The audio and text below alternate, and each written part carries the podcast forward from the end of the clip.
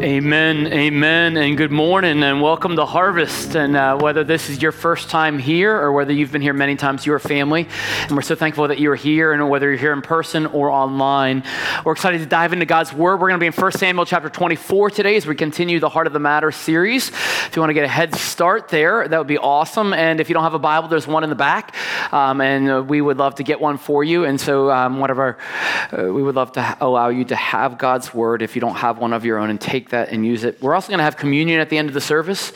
And so if there should be some at your seats. If there are not, um, go ahead and uh, look around. There should be some at the seats around you. We're going to use these cups later. And if you're at home joining us, just grab whatever you have near you, whether it be a cup, uh, cracker or a cookie or some juice, as we're going to celebrate what Jesus did for us on the cross um, later on. And there's some more cups in the back if you need some. But we're so thankful for the work of God and the generosity of God. And it's good to be back with you. Missed you guys last week as we were in the Dominican Republic. But I just want to say publicly, just thank you so much to Pastor Andrew, to our elders, to our staff, to our church family who led so well um, in my absence. And we, this church is way bigger than any one of us. Amen and it's all about Jesus Christ. And we want you to know that you're very loved. And uh, Chris and Rhoda, we want you to know that you guys are very loved in your family. And so we love you guys and are continuing to pray for you. And um, as God continues to move and, and, work. And I just want to thank you guys for praying for um, our trip to the Dominican Republic. God moved powerfully and profoundly. Thank you for praying for Josh, for Russell, for Jeff, and for myself. And he moved in supernatural ways that are really hard to describe, but we will try over the coming weeks. And if you if you want to know more, uh, we would love to talk with you. So Russell's here, and, and, Jeff and Josh are not here this morning, but I would love to talk with you. Russell would love to talk with you, and we're going to share a little bit this morning. But we're also looking forward to what we're going to call a summer celebration, prayer and praise night at the end of this summer, where we're going to look back and reflect and celebrate what God has done, not just in the DR trip, uh, but hopefully in, in Harvest Kids Camp coming up. And so pray for that this week. I really believe that God wants to transform lives and families through the power of the gospel this week. So let's just be praying that and covering over that in prayer. Um, but I, this time in our at the DR, I know many of you are asking, so sharing a little bit about that. One of the things that we got to do is partner with a school that we long partner with to refurbish desks at a Christian school in Jacagua in the greater Santiago Dominican area.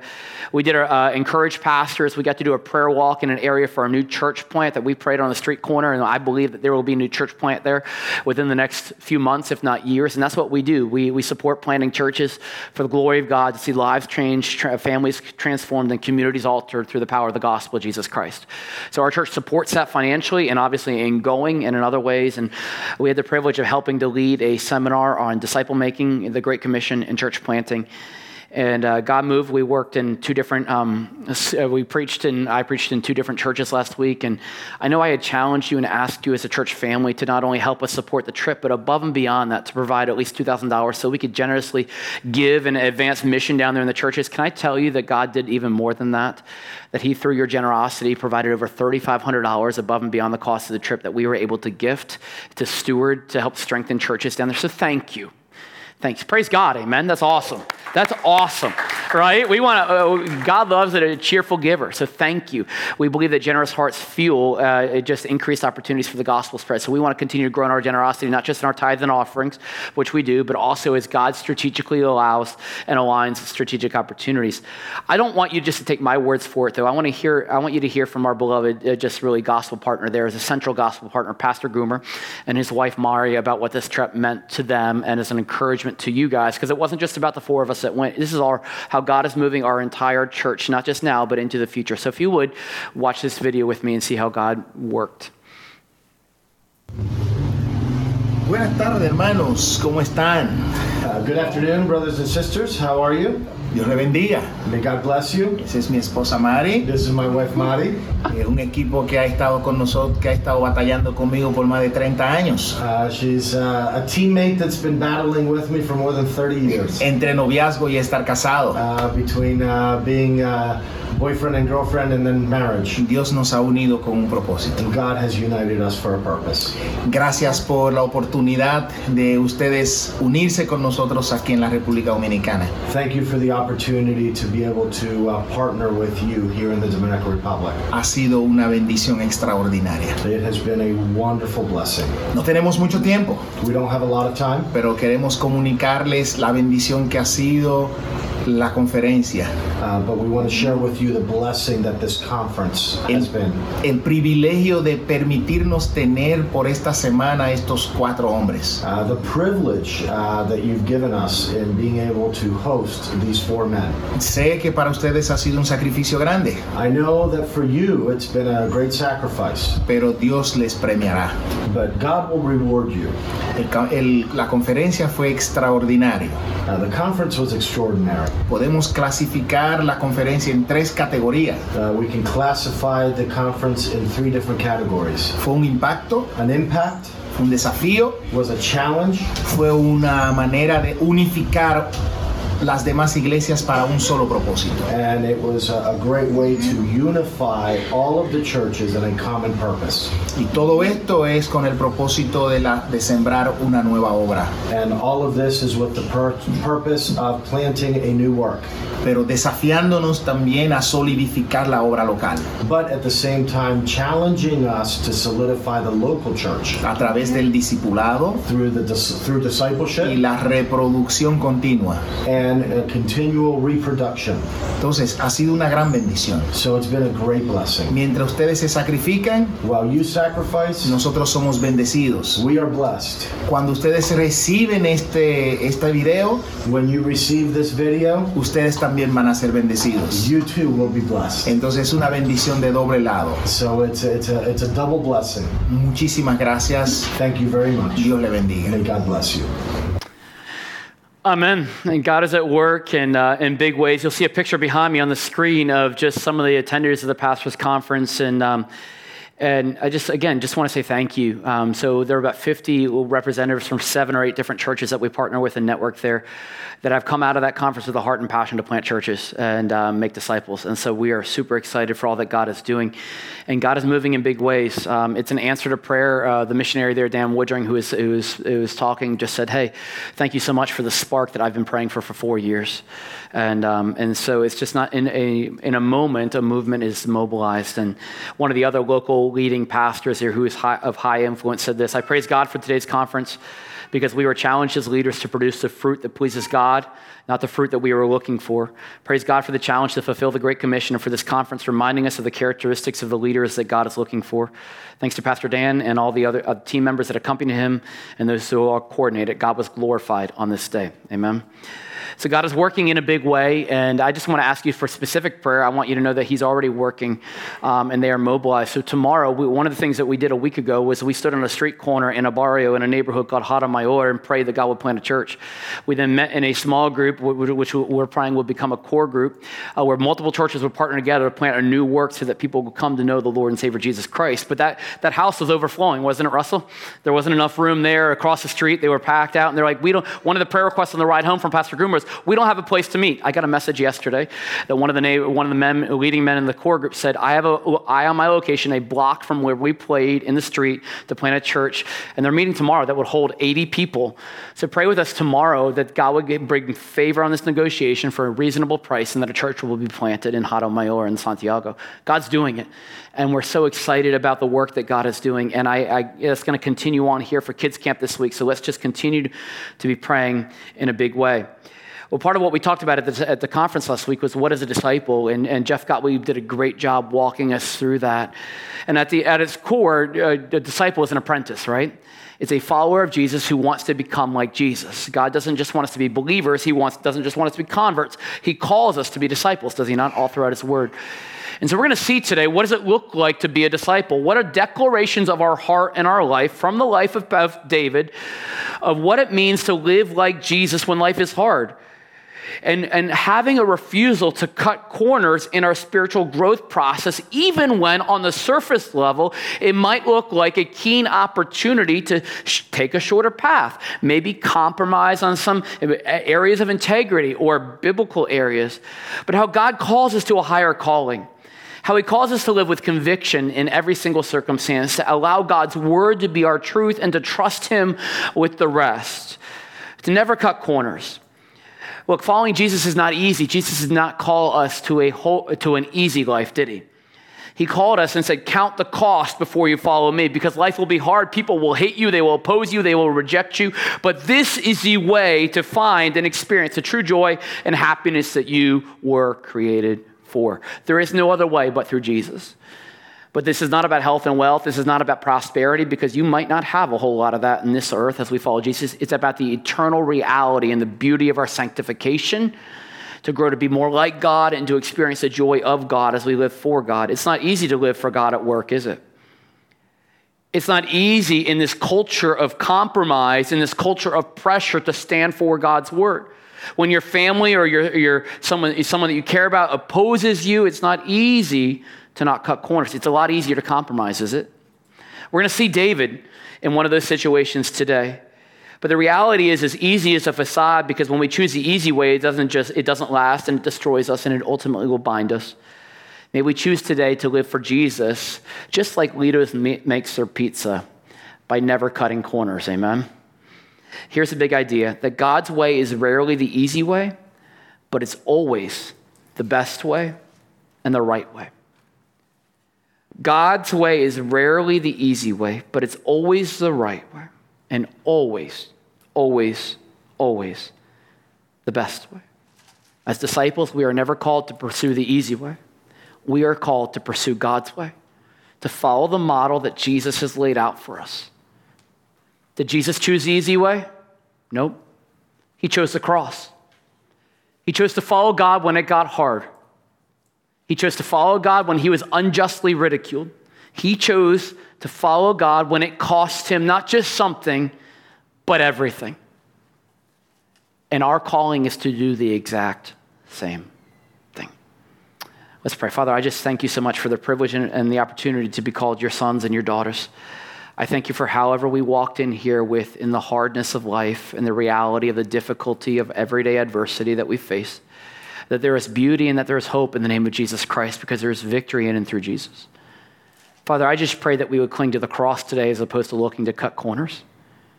God, as we walk through grief, as we walk through hardship, as we walk through broken relationships, as we walk through hurts of the past and uncertainties of the future, God, as we walk through our battle daily with our own flesh, God, I pray that we would die to ourselves and that we would choose to live in and through you. You are the way, you are the truth, you are the hope, Jesus Christ. There is no way other to the Father but through you. And in these next few moments, I pray that we would choose with a heart of conviction, with a heart of joy, God, to commit our lives to you as we see David doing that. We see in the reality of the life of David that we are not perfect, that we mess up, that we fall short. Sometimes we do cut corners, but your grace is enough. Your grace is sufficient. Move us to conviction and repentance and cleanse us from our unrighteousness, God. Make us more like you, we pray. In your name we pray. Amen. Turn with me, if you would, to 1 Samuel chapter 24. We're going to look at three declarations of a disciple of what it looks like in everyday realities of life to not cut corners to be people after God's own heart. That's really the emphasis of the entire book of 1 Samuel that God is searching for people after his own heart. He removed the kingship from Saul because he was not a person after God's own heart, as we saw several chapters earlier, because he chose to live in disobedience as opposed to submission and obedience. He chose to give and ordain David to be the next king because he was a man after God's own heart. It doesn't mean that David's perfect, David's far from perfect, but he was pursuing. It's not about being perfect. It's about the pursuit of perfection. It's about the pursuit of not perfection on earth, but the earthly perfection of Jesus Christ. And so if you're sitting here going, man, I fall short, well, welcome to the club. We all do. We're going to see David fall short in this text right here. It's not about falling short, it's about who you're following. It's about when you fall short, are you quick to repent? Are you quick to confess? Are you quick to allow the grace of God to cover you and get back on the pursuit, the journey of becoming more like Jesus Christ. These are uh, the declarations of a disciple, are heart level daily declarations that dictate, drive, and determine our daily decisions. Our thoughts, the thoughts we make, how we spend our money, the words that we say, how we interact with others. And may they are all called to model after Jesus. So the first declaration of a disciple we're going to look at today, and we're going to see it in the text, is this is I will listen to the words of Christ over the words of the crowd. I pray that at the end of the message today, at the end of this, this reality from the truth, that we would declare these ourselves. I will listen, I will follow, I will obey the words of Christ over the words of the crowd. Look with me at the first seven verses of chapter 24, 1 Samuel. When Saul returned from following the Philistines, he was told, Behold, David is in the wilderness of En Gedi. And then Saul took 3,000 chosen men out of all of Israel and went to seek David and his men in front of the wild goats' rocks. And he came to the sheepfolds by the way where there was a cave, and Saul went in to relieve himself. And now, now David and his men were sitting in the innermost parts of this cave, and the men of David said to him, Here is a day of which the Lord said to you, Behold, I will give you your enemy into your hand, and you shall do to him as it seems good to you. And then David arose, and he stealthily cut off a corner of Saul's robe. And afterwards, David's heart struck him because he had cut off a corner of Saul's robe. And he said to his men, The Lord forbid that I should do this thing to my Lord, the Lord's anointed, to put out my hand against him, seeing he is the Lord's anointed. So David persuaded his men with these words and did not permit them to attack Saul. And Saul rose up and he left the cave and he went on his way. So the first declaration of a disciple is again, I will listen, I will follow, I will obey the words of Christ over the words of the crowd. There's no cutting corners when it comes to following Christ. And thank you, Pastor Andrew, so much for leading us so faithfully through 1 Samuel chapter 23 last week. So thankful for Pastor Andrew and Veronica and their family. Amen. They're such a gift to our church and to me and Anne. And what we saw last week is that Saul is continuing to pursue David. David's life from now until the end of the book of 1 Samuel is a life on the run, it's a journey. And Saul is continuing to fight him and pursue him, and he's in hot pursuit until he gets called off the, uh, the, the manhunt to go back to say, hey, the Philistines are they're fighting over here. So Saul left to go fight the Philistines, but now he's back pursuing David. We see that David runs to the strongholds of En Gedi, this text teaches us. The words En Gedi means a, spring of, of the kid. It's, it lies west of the Dead Sea. It is a series of waterfalls, and you'll see the picture behind me of what one of them looks like in En Gedi. If you go to Israel, you'll probably end up here. Isn't that beautiful? Now, isn't it amazing that even when we are run, on the run, as people are attacking us and chasing us, that God provides us an oasis to rest amidst the trials and the struggles of life? And this is reality, but it's also a metaphor to the beautiful everyday stuff that we walk through. That God is our shelter, that He is our living water, that when we drink of Him, we don't need to be thirsty of anything else in this world anymore because He satisfies, He is sufficient. That as we feel like we are on the run from people or situations and or sin in our lives or our own flesh, and I don't know what you feel like you're on the run from today, but you can probably relate to David that there is a refuge, and his name is Jesus Christ, and he is a strong tower. The, the righteous can run into it and find their safety and security no matter what the external circumstances around you are. Amen? We can trust in that reality. So Saul's on the manhunt again, and, but verse 3 humanizes him. The, the Bible has a way of doing that, right? Because Saul, he was on the manhunt, but he had to go into a cave to relieve himself. Now, the Bible doesn't mince words, it's in there for a purpose. Even a king had to use a bathroom. Praise God, amen? Like, he's a real guy. But he wanders into a cave, unbeknownst to him, that hidden deeper in that cave was David and his 600 men. Saul had brought 3,000 men with him, five times the amount that David had, because, well, Saul was afraid of David. But here we find Saul in a vulnerable position that we can only file in the, in the awkward bathroom encounter scenarios, right? And we all probably have some awkward bathroom encounters in our own life, right? Now, now's not the time to share them, but we all have them, so we can all relate in this way. But we see in the beautiful reality of this text that God can and God will you work in any and every situation for His glory, even when we least expect it. So never let your guard down and always watch your back in the bathroom, right? So you can imagine how David's men here in verse 4 find themselves. They're back in the cave, they're, they're hypersensitive, they're on watch, they've been on the run for a while, they've been away from their family for a while, they're exhausted, they're worn out. They're still going, Why is Saul pursuing us? This makes no sense. We didn't do anything wrong. All we've been doing is following the Lord and trying our best to do that. But put yourself in their shoes. Can you imagine these, this conversation that might be happening, or I would imagine this probably is happening? They see this person wondering, What's that noise? Hey, wait, somebody's up there. Who, who is it? No way. It couldn't be. It is. It's Saul. And he doesn't have his entourage. He doesn't have his 3,000 men. He doesn't have his bodyguard. Guys, this is our chance. God has delivered him into our hands. Somebody go get David, right? And often we find ourselves thinking like that. They got David, and David arose, and that words in the Hebrew means he rose not just casually, but with a purpose, with intent to act. David picks up a, a knife, maybe, maybe it's a sword, maybe it's Goliath's sword. He picks up a weapon. And we know later in the text, and we're going to read this in a little bit, that Saul, at least some of his men, if not all of them, wanted him, were encouraging David, exhorting him to kill Saul. This is our chance. Look at what Saul's done to you.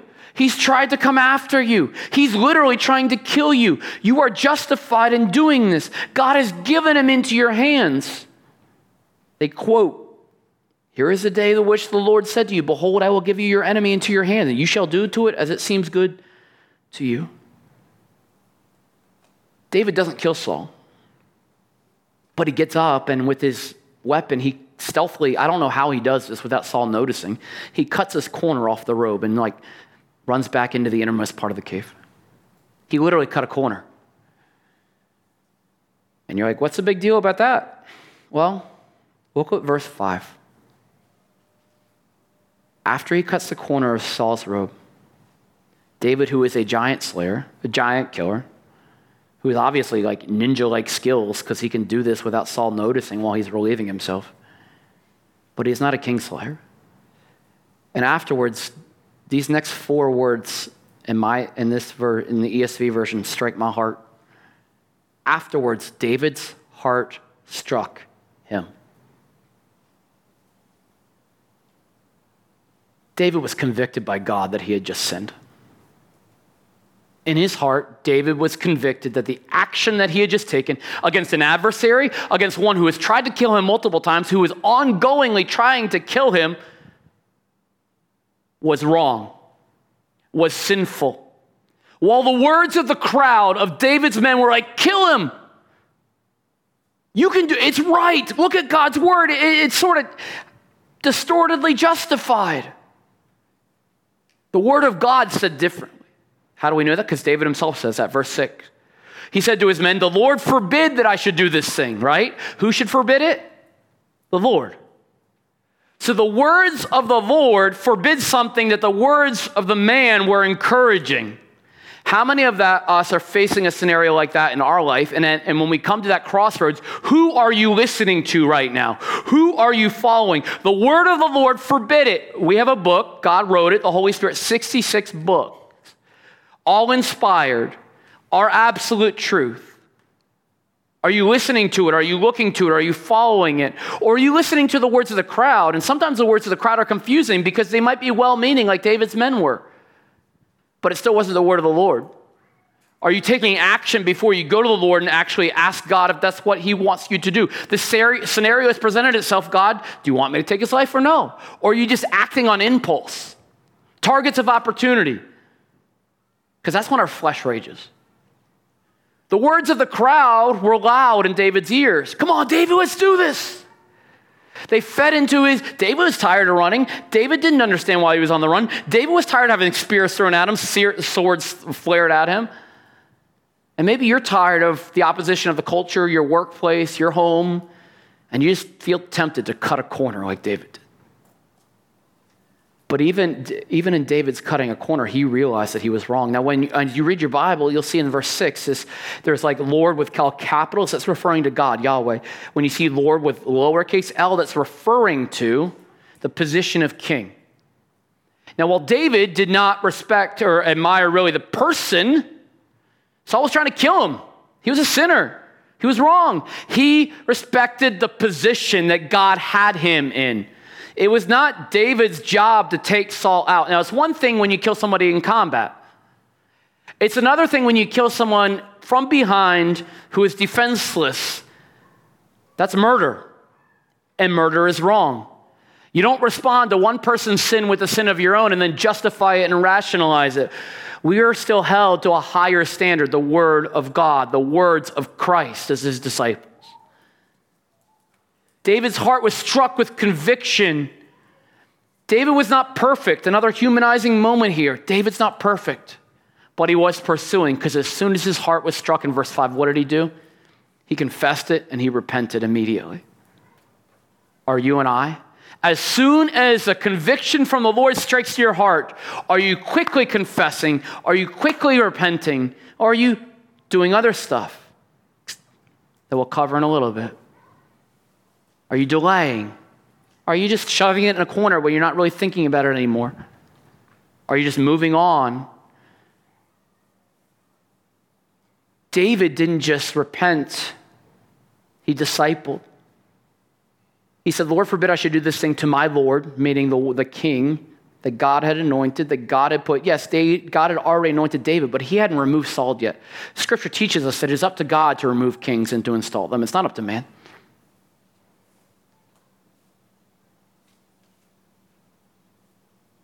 How dare I do this thing against my Lord, the Lord's anointed, to put out my hand against him? He had disrespected him and he disrespected God in that. Are you doing that right now? Trust me, I get it that there are bosses, that there are politicians that you might not agree with. But scripture teaches that God has allowed them to be in a certain position. Are you treating them with the respect that God has allowed in that position? Doesn't mean that you're choosing to sin.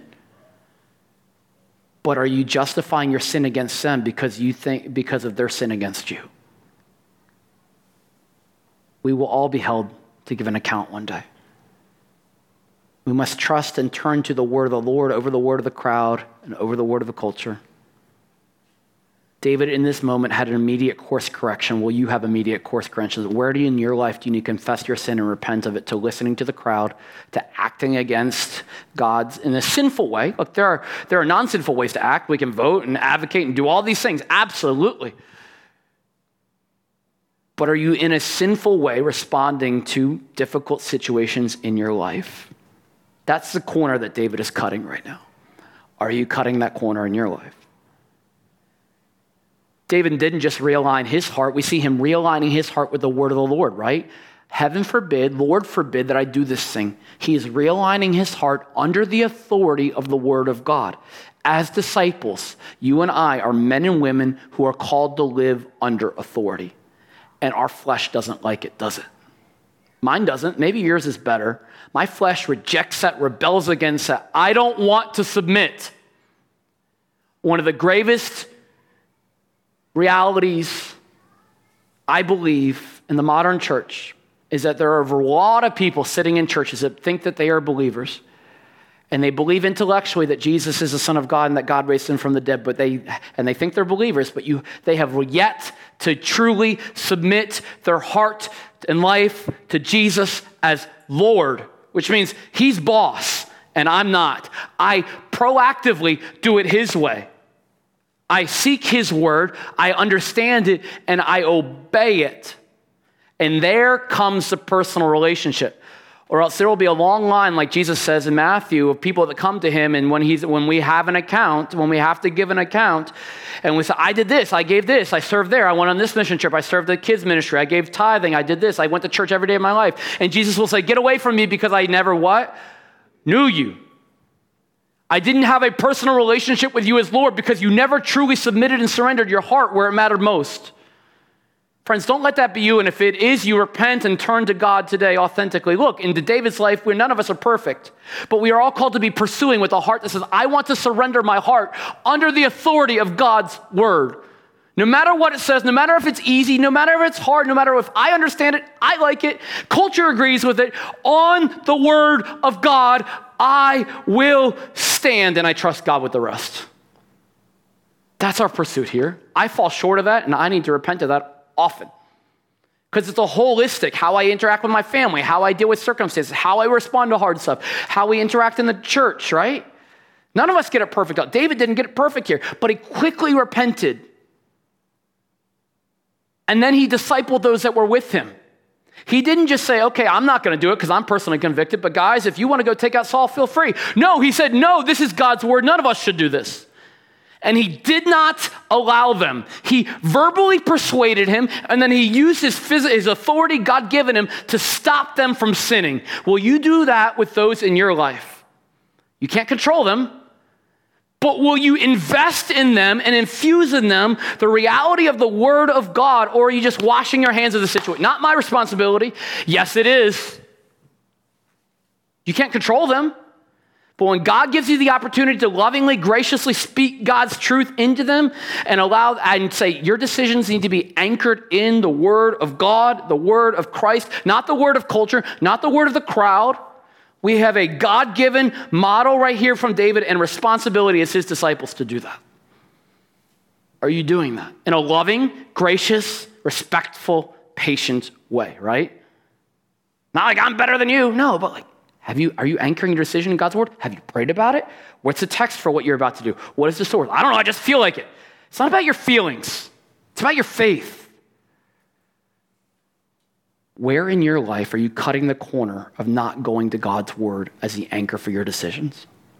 Or cutting the corner of not using the positions of influence like David did that God has positioned you in to disciple those around you, to point them to God's word, even in difficult situations. Because in David not doing this, it means his life was still going to be hard, right? It would have been so much easier to take Saul out in so many ways. I can go home again. I can get a good night's sleep again. I can rest again. I don't have to worry if I'm going to die. And his men were thinking the exact same way. And maybe you're thinking that way at work. If I were only do it, or at home, or in this relationship. But it's not about the easy way, it's about living God's way. Amen. That's our calling as a disciple. That's Jesus right before that he went to the cross saying, God, if there's any other way, take this cup from me, but not my will, but whose be done? God's. That's the heart of a disciple. Is that your heart? That's a declaration of a disciple. Will you do that? We are called to be people under authority. Yes, it's countercultural. Yes, it's counterfleshly. Yes, it's hard. But that's the beauty of it.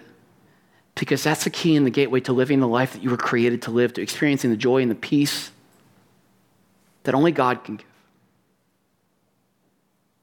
We need to prioritize over being holy over being hasty. David showed mercy and grace to Saul in the same way that God shows mercy and grace to us.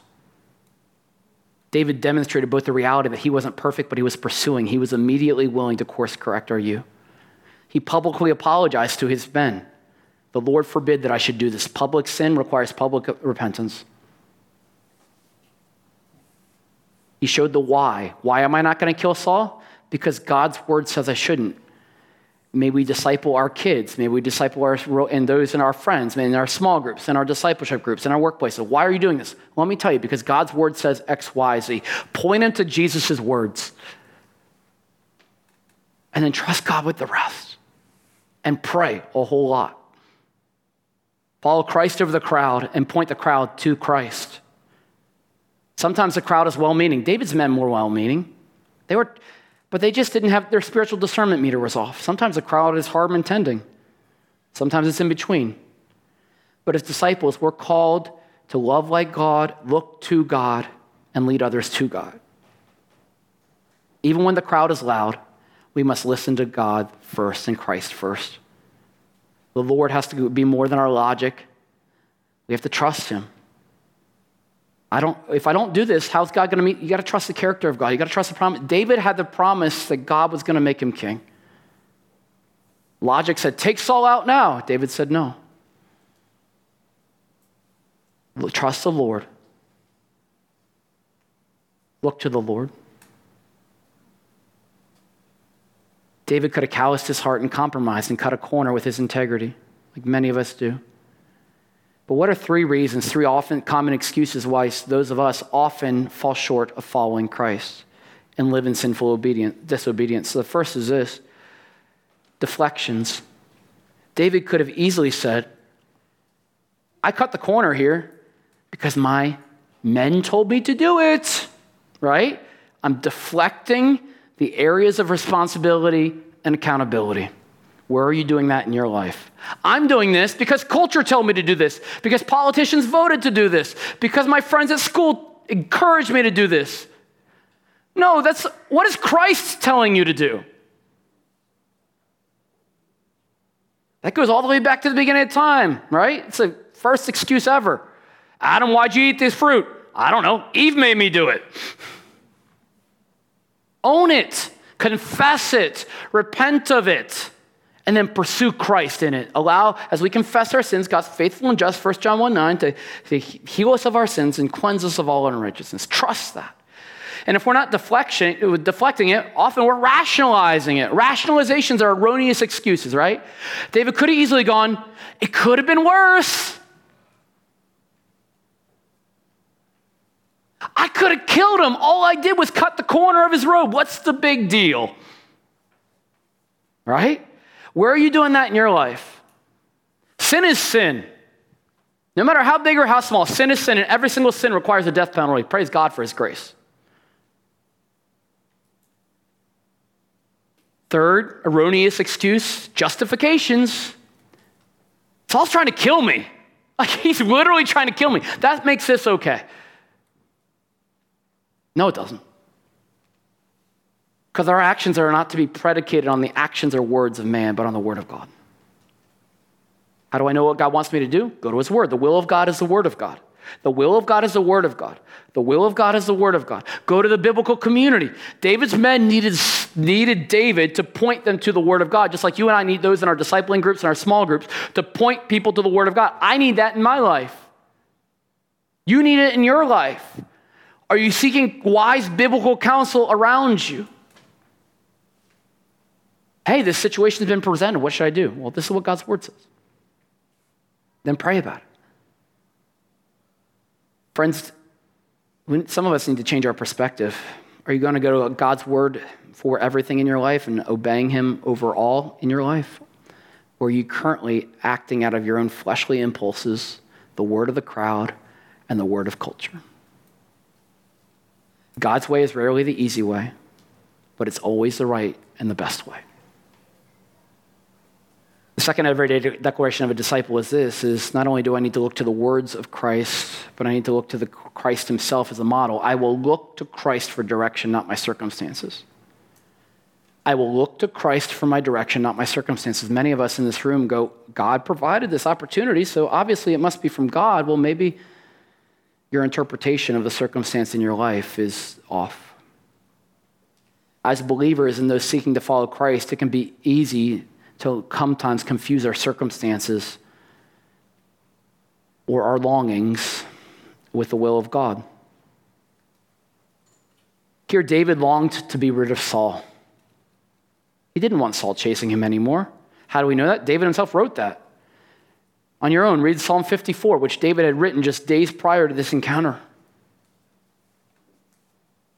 He says, Oh God, save me by your name and vindicate me by your might. Oh God, hear my prayer Give ear to the words of my mouth. This is Psalm 54. For strangers have risen against me. Ruthless men seek my life. They do not set God before themselves. Again, they're sinning. Behold, God is my helper. The Lord is my upholder of my life. He will return the evil to my enemies and your faithfulness to put an end to them. With the free will offering, I will sacrifice to you. I will give thanks to your name, O Lord, for it is good. For he has delivered me from every trouble, for my eye has looked on tri- in triumph on my enemies. David wanted vindication from those pursuing him, and, God, and he could have easily looked at his circumstance and goes, This is my opportunity. God wants me to take him out. But God didn't want to do that. Again, killing Saul in cold blood would be murder, it would be wrong, and it would be sin. How many of us would take Saul's vulnerable posture here in the cave as a sign of God's vindication? And you might go, I would never kill anybody. Well, let me ask you this imagine these scenarios. I have a deep desire to be happy. We all do. We really sometimes confuse happiness with joy, but maybe God wants me to be happy. We think in our head in this relationship. So, because person X makes me happy, I begin to compromise on the biblical standard. So, a believer should not marry a non believer. Or I begin to compromise on physical actions with this other person because I think I deserve to be X. Or maybe I get my paycheck and I'm happy to walk into Best Buy. Oh, look, this 80 inch TV's on sale. I've wanted this. I just got a paycheck. Therefore, I should get this because the circumstances, God clearly put this on sale for me, right? Hmm. No. But now I can't tithe. Now I can't do this. Like, we allow our circumstances often to dictate our view on the word and the will of God.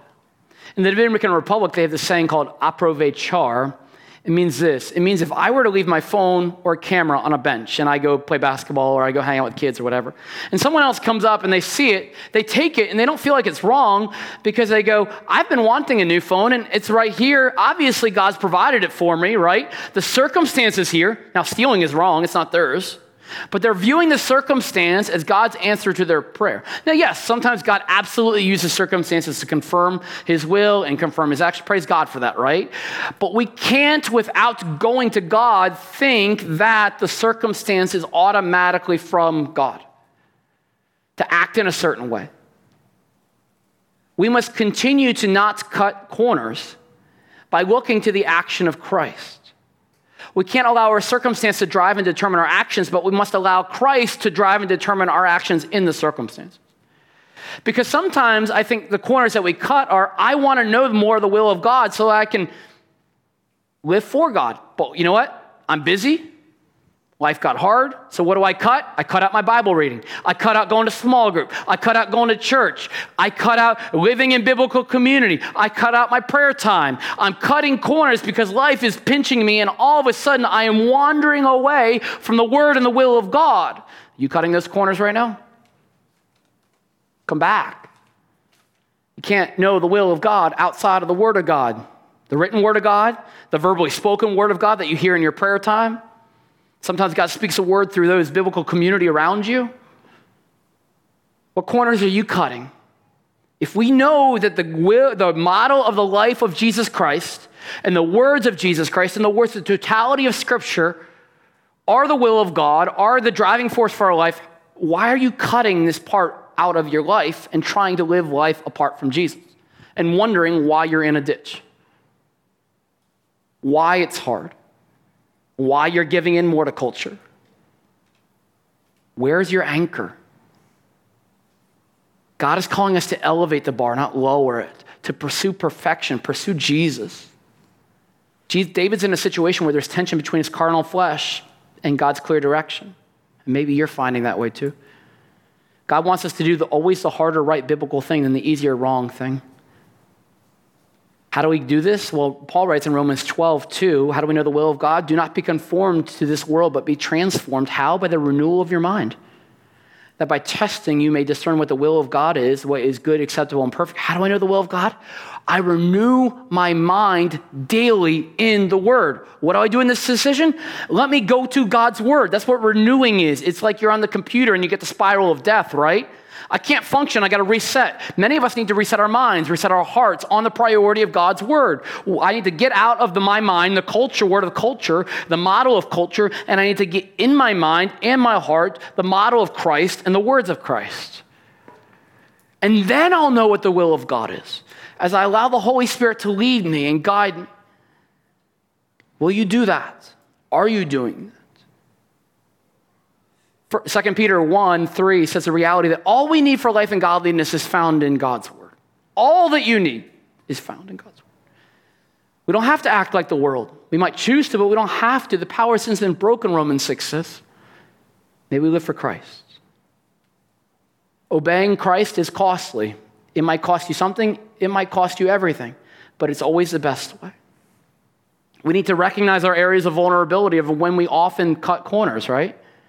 We are very susceptible to cut corners in life when we're tired, when we're hurt, when we're grieving, when we're burnt out, when we've drifted, when there's pressures in our life from work or from church or from family, when we're allowing the fear of man to run our life, when we're stuck on people pleasing, when we're seeking to satisfy the world and not see, find our satisfaction in Christ, we need to change our perspective back to the model of Christ to do what the author of Hebrews says and run to Christ. Hebrews 12, 1 through 3 he says, Therefore, since we are surrounded by such a great cloud of witnesses, friends, we have people that have gone before us, like David, who model us what it's like to live for Christ.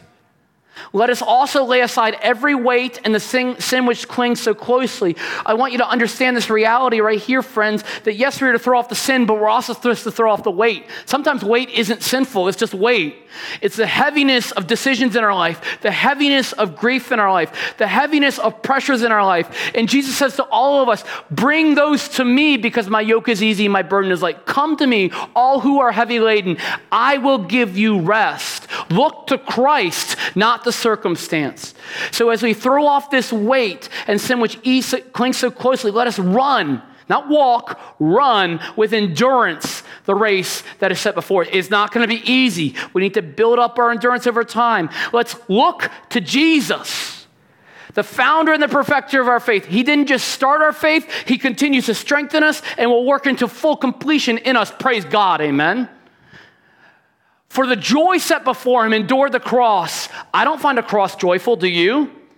But Jesus did. I don't find the trials I walk through often joyful, but Jesus found the cross joyful because he knew the end result was reunified relationship between you and I vertically with God and horizontally with others. There was no other way. Jesus chose the hard way who for the joy set before him uh, endured the cross, despising its shame, and is seated at the right hand of the throne of God. Consider him, look to him, who endured from sinners such hostility against himself, so that you may not grow weary or faint hearted. A declaration of a disciple is, I will press on in the power of God. Amen.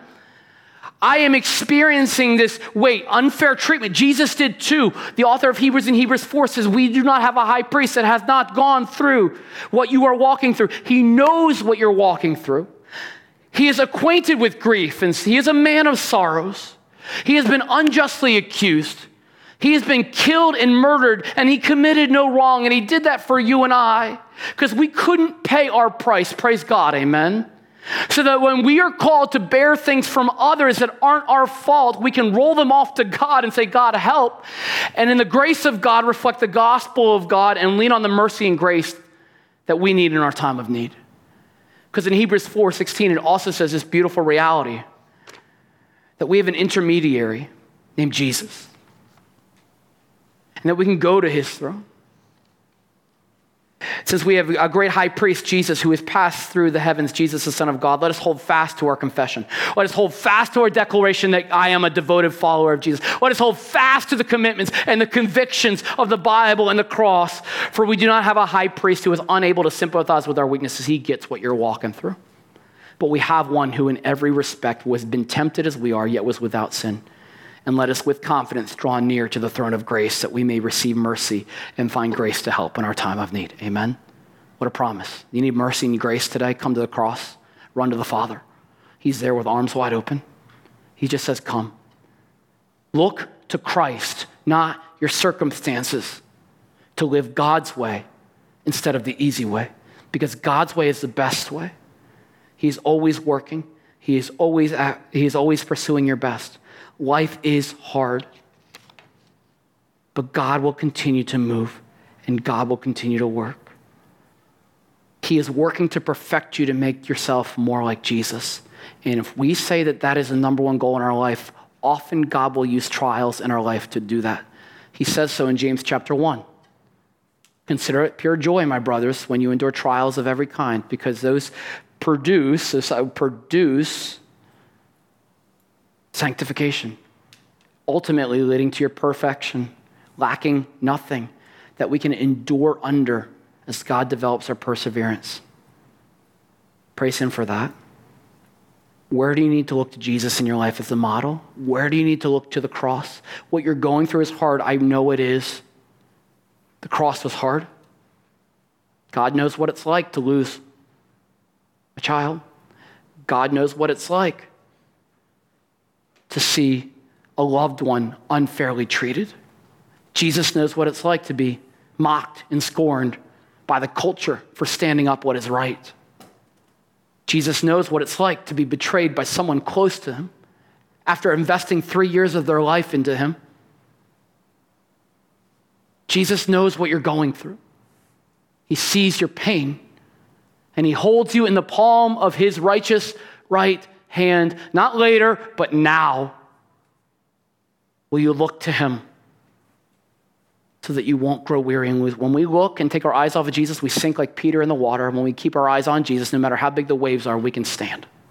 No matter how unconventional the circumstances, Peter stood on water in a storm.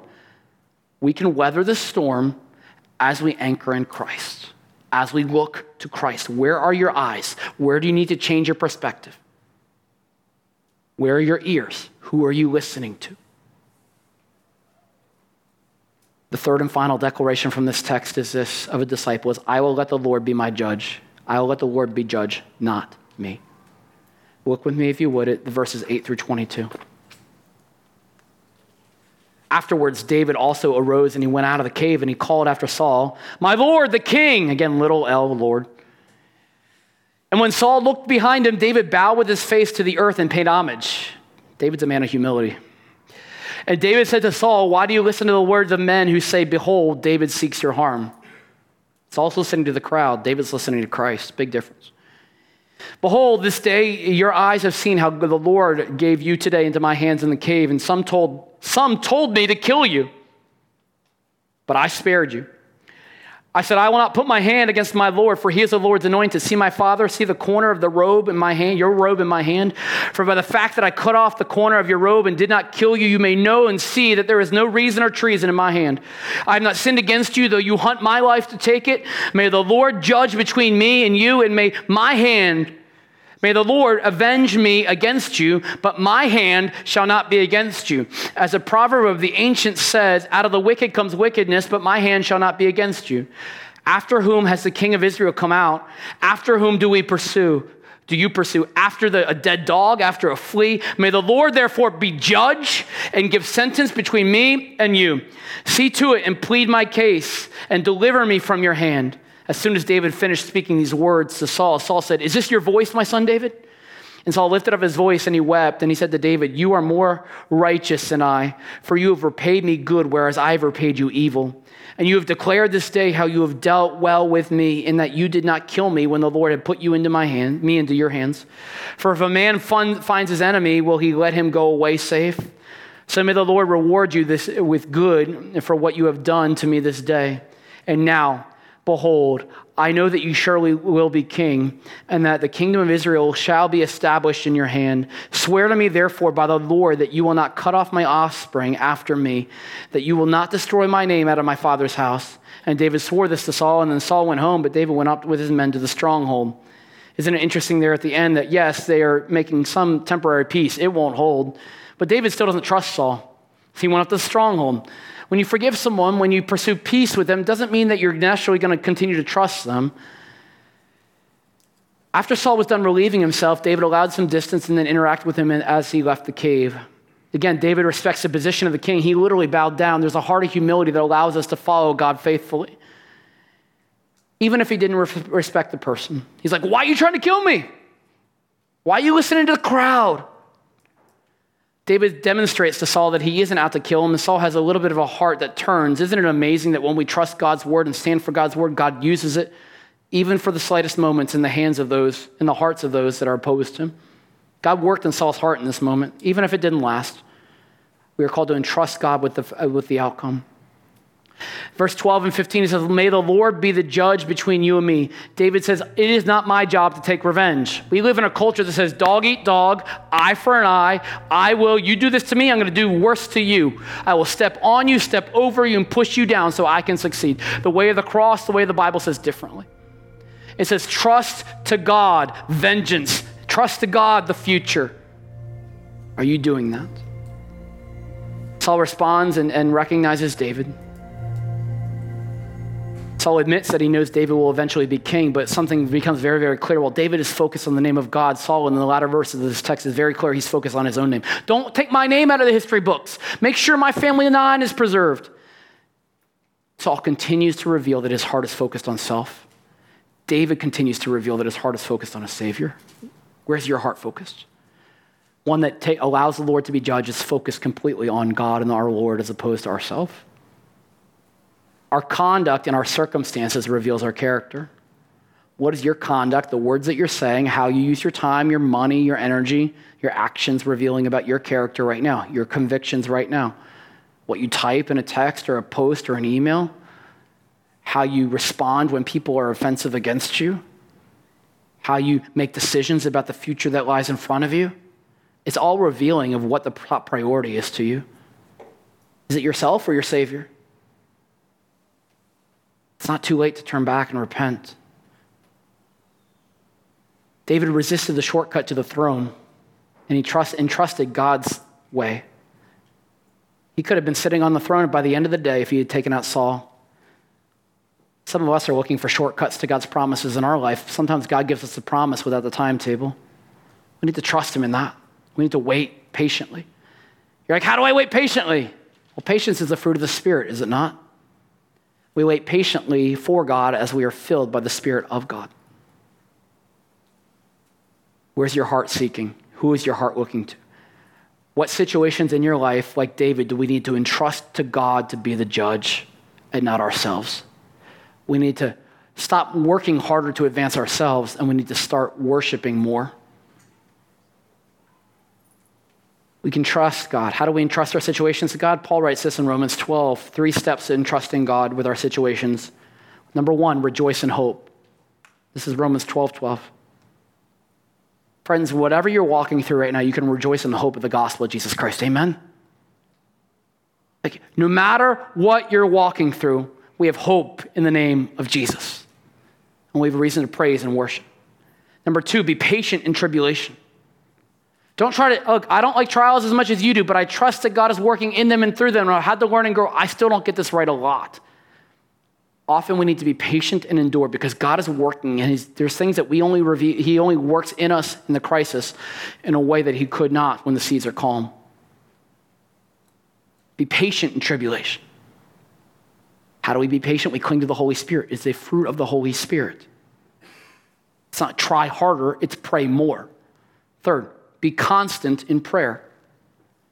What are the things in your life that you need to be constant in prayer about? Not, not infrequent, but constant fervent, unceasing prayer. Not a pillar on a wall, but a priority in your heart. What things in your life are you trying to take into your own hands right now that you need to surrender to God right now? Not tomorrow, but right now. What things in your life out of impatience that you're compromising in a dating relationship? I, I, I want to be married. I want to have this in a relationship. So I'm going to compromise. Don't compromise, friends. God's enough. And I, I, I know that that can be really hard to hear, but God's enough. I, I feel like I deserve this financial status, so I'm going to cut a corner at work. I'm going to fudge my hours in a timesheet. I'm going to make my tax return look like it maybe shouldn't because I've worked hard enough and I'm not getting rewarded enough, and God wants me. No, God wants you to be honest. He wants you to be a person of integrity and trust Him. I'm just, I'm, I want to get back at this person and get them out of my life because of all the hard stuff that they're doing. So I'm going to go about it in a sinful way. Don't compromise. Don't get impatient. Allow God to work. Because while the potential of impatience seems promising, the results are never satisfying and always soul crushing. My own name means Daniel, means God is my judge. My dad has reminded me of that every day in my life. Who are you looking to? Who are you finding your identity in? Guys, we're most often to take matters into our own hands when we don't truly trust and believe in God's sovereignty. In every situation in your life right now, are you, even in the hard ones, are you trusting in the sovereignty of God? That He knows you and He knows your situation, that He's with you? Or are you trying to tell God that you know better by taking it into your own hands? We often are tempted to take matters into our own hands when we're not convinced of the love of God, that you are loved no matter what. Meditate on Romans chapter 8, that nothing can separate you from the love of God, that you don't need to seek love from humans that can only be found in God. We are tempted to take matters into our own hands when we're often still at the center of our own lives, like Saul. Are you at the center of your own life right now if you're really, really, really honest? I think we all are in certain situations, but what are those situations that you need to repent of right now and turn? And finally, I'm, I'm often most tempted to take matters in my own hands when I'm not truly satisfied or have anchored my identity in Jesus. I let the world define me as opposed to Jesus. So when you're tempted to cut a corner this week, and you will be, when you're tired or think you deserve something that you're not getting, Remember God's unconditional love. Remember God's absolute sovereignty. Remember that there is nothing and no one that can separate you from the love of God. Remember that Jesus is enough. Ask yourself, why and where am I doubting God's faithfulness and sovereignty in my life?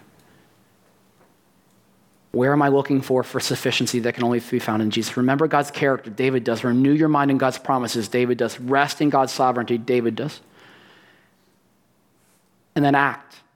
What does it look like to act? Here are some practical aspects of the discipleship, and I, I encourage you to read Romans 12 on your own. But here are some ways that Paul teaches us with how to interact with others in our life. So Paul says this in Romans chapter 12.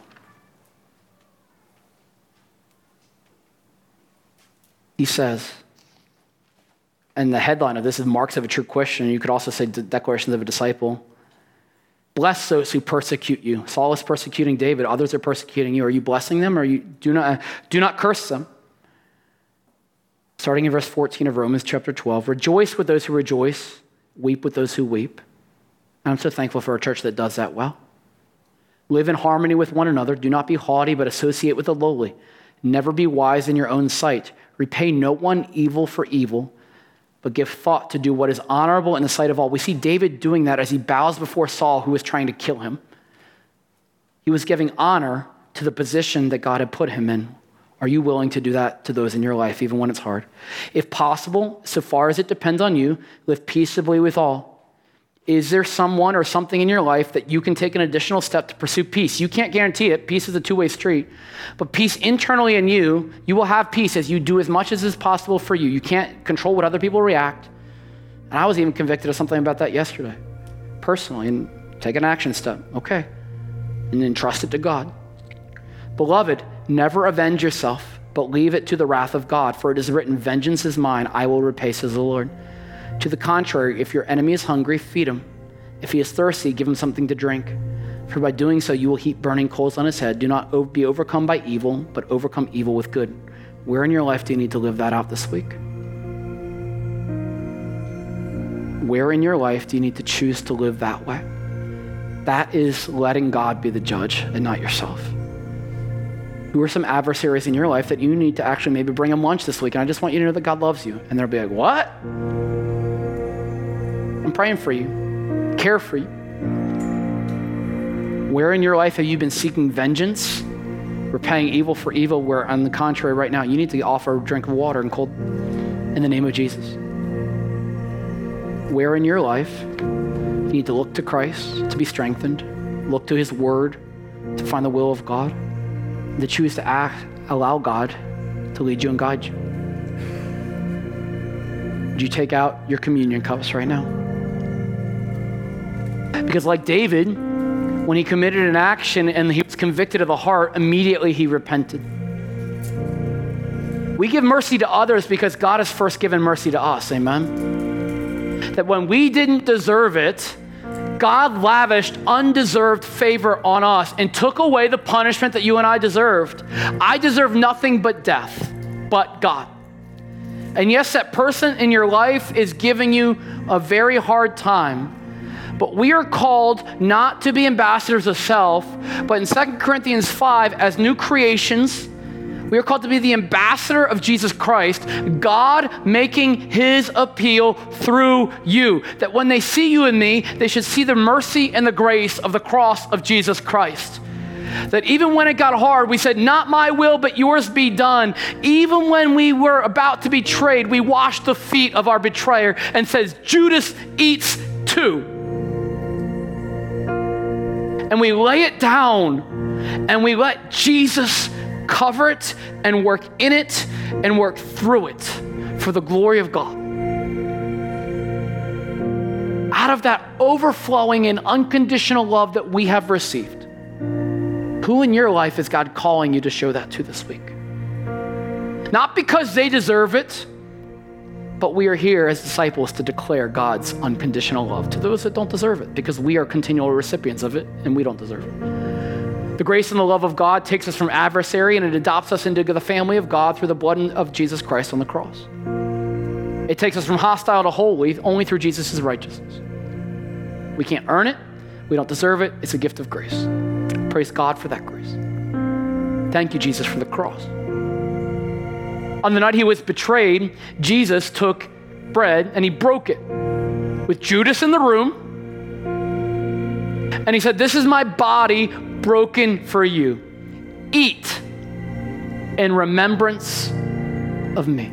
I want you to take out the wafer and I want you to think about your heart right now. The areas of your life that you are listening to the crowd and culture over listening to Christ's words. The areas of your life that you're looking to your circumstances for guidance and not looking to Christ. The areas of your life where you are judging other people and exacting and seeking your revenge as, as opposed to trusting and entrusting the, that situations to God.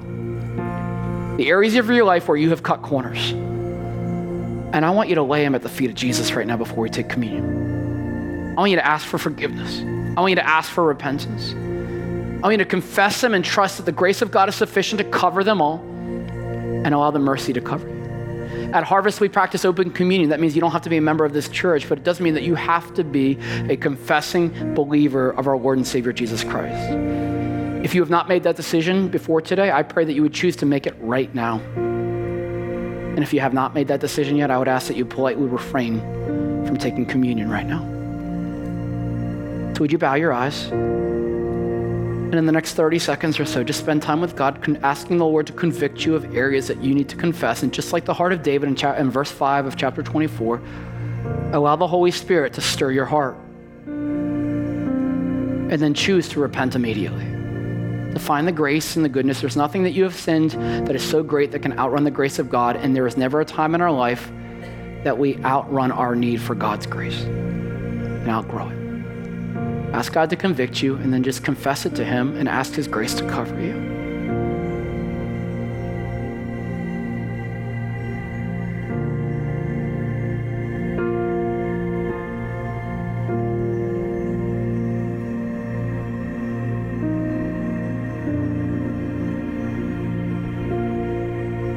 On the night he was betrayed, Jesus took the bread and broke it and said, This is my body. Eat this in remembrance of me.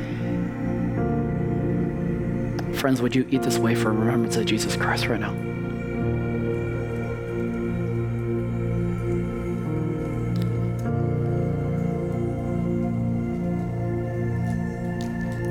Jesus took the cup and he passed it around and he said, This is my blood, which is poured out for you. He left nothing out, he left nothing in reserve. He poured it all out for you. He did not cut any corners when he went to the cross. He even prayed in the subsequent hours between the, that upper room and the cross God, if there's any other way, take this from me, but not my will, but yours be done. I challenge you right now before we drink this juice between you and God to make commitments to God to not cut any corners in your life. Maybe there's a situation in your life that you need to entrust to God right now. Maybe there's a, place where you're seeking the, the will of God that you need to pray and ask, God, show me in your word what you want me to do. Maybe you just need to commit to look to Christ as your model to continue to endure and persevere for God. Have the strength to not compromise, to commit to get back in the Word, get back in biblical community, to get back in living the way that God's called you to do. So we can live as a true disciple, as a follower of Jesus Christ. We just prayerfully pray for God and make those commitments to God right now, and then we will take the cup together.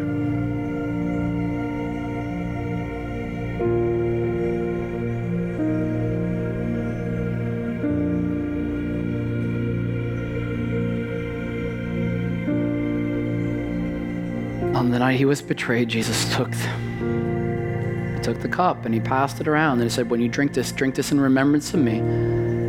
That this is my blood spilled and poured out for you. Friends, would you please drink the juice in remembrance of Jesus' blood that cleanses you from every single sin in your life? Father, in this moment, we just come to you with the gracious reality that your gospel is enough, your grace is sufficient, and your mercy is more. God, help us to look to your word as we seek to live as a disciple. Help us to anchor in your truth and to look to your life as we seek to live as a disciple. Help us to trust and entrust situations to you. To work in whatever way glorifies you, to surrender the situation, to, res- to surrender the results, to entrust, to rejoice with hope, to live and walk with patience because you've shown us patience and to endure and to persevere and to fervently pray for breakthrough, for your power, for your direction, for your transformation. And if there are those in this room that have never truly given their life to you and submitted their life under the authority of your position as a son of God and the authority of your word as the word of God, allow them to make that decision right now. For the glory of your name, God, to find that true joy, peace, and hope they've been searching for for a long, long time. Thank you, Jesus, for the cross. God, we love you so much. In your name we pray. Amen.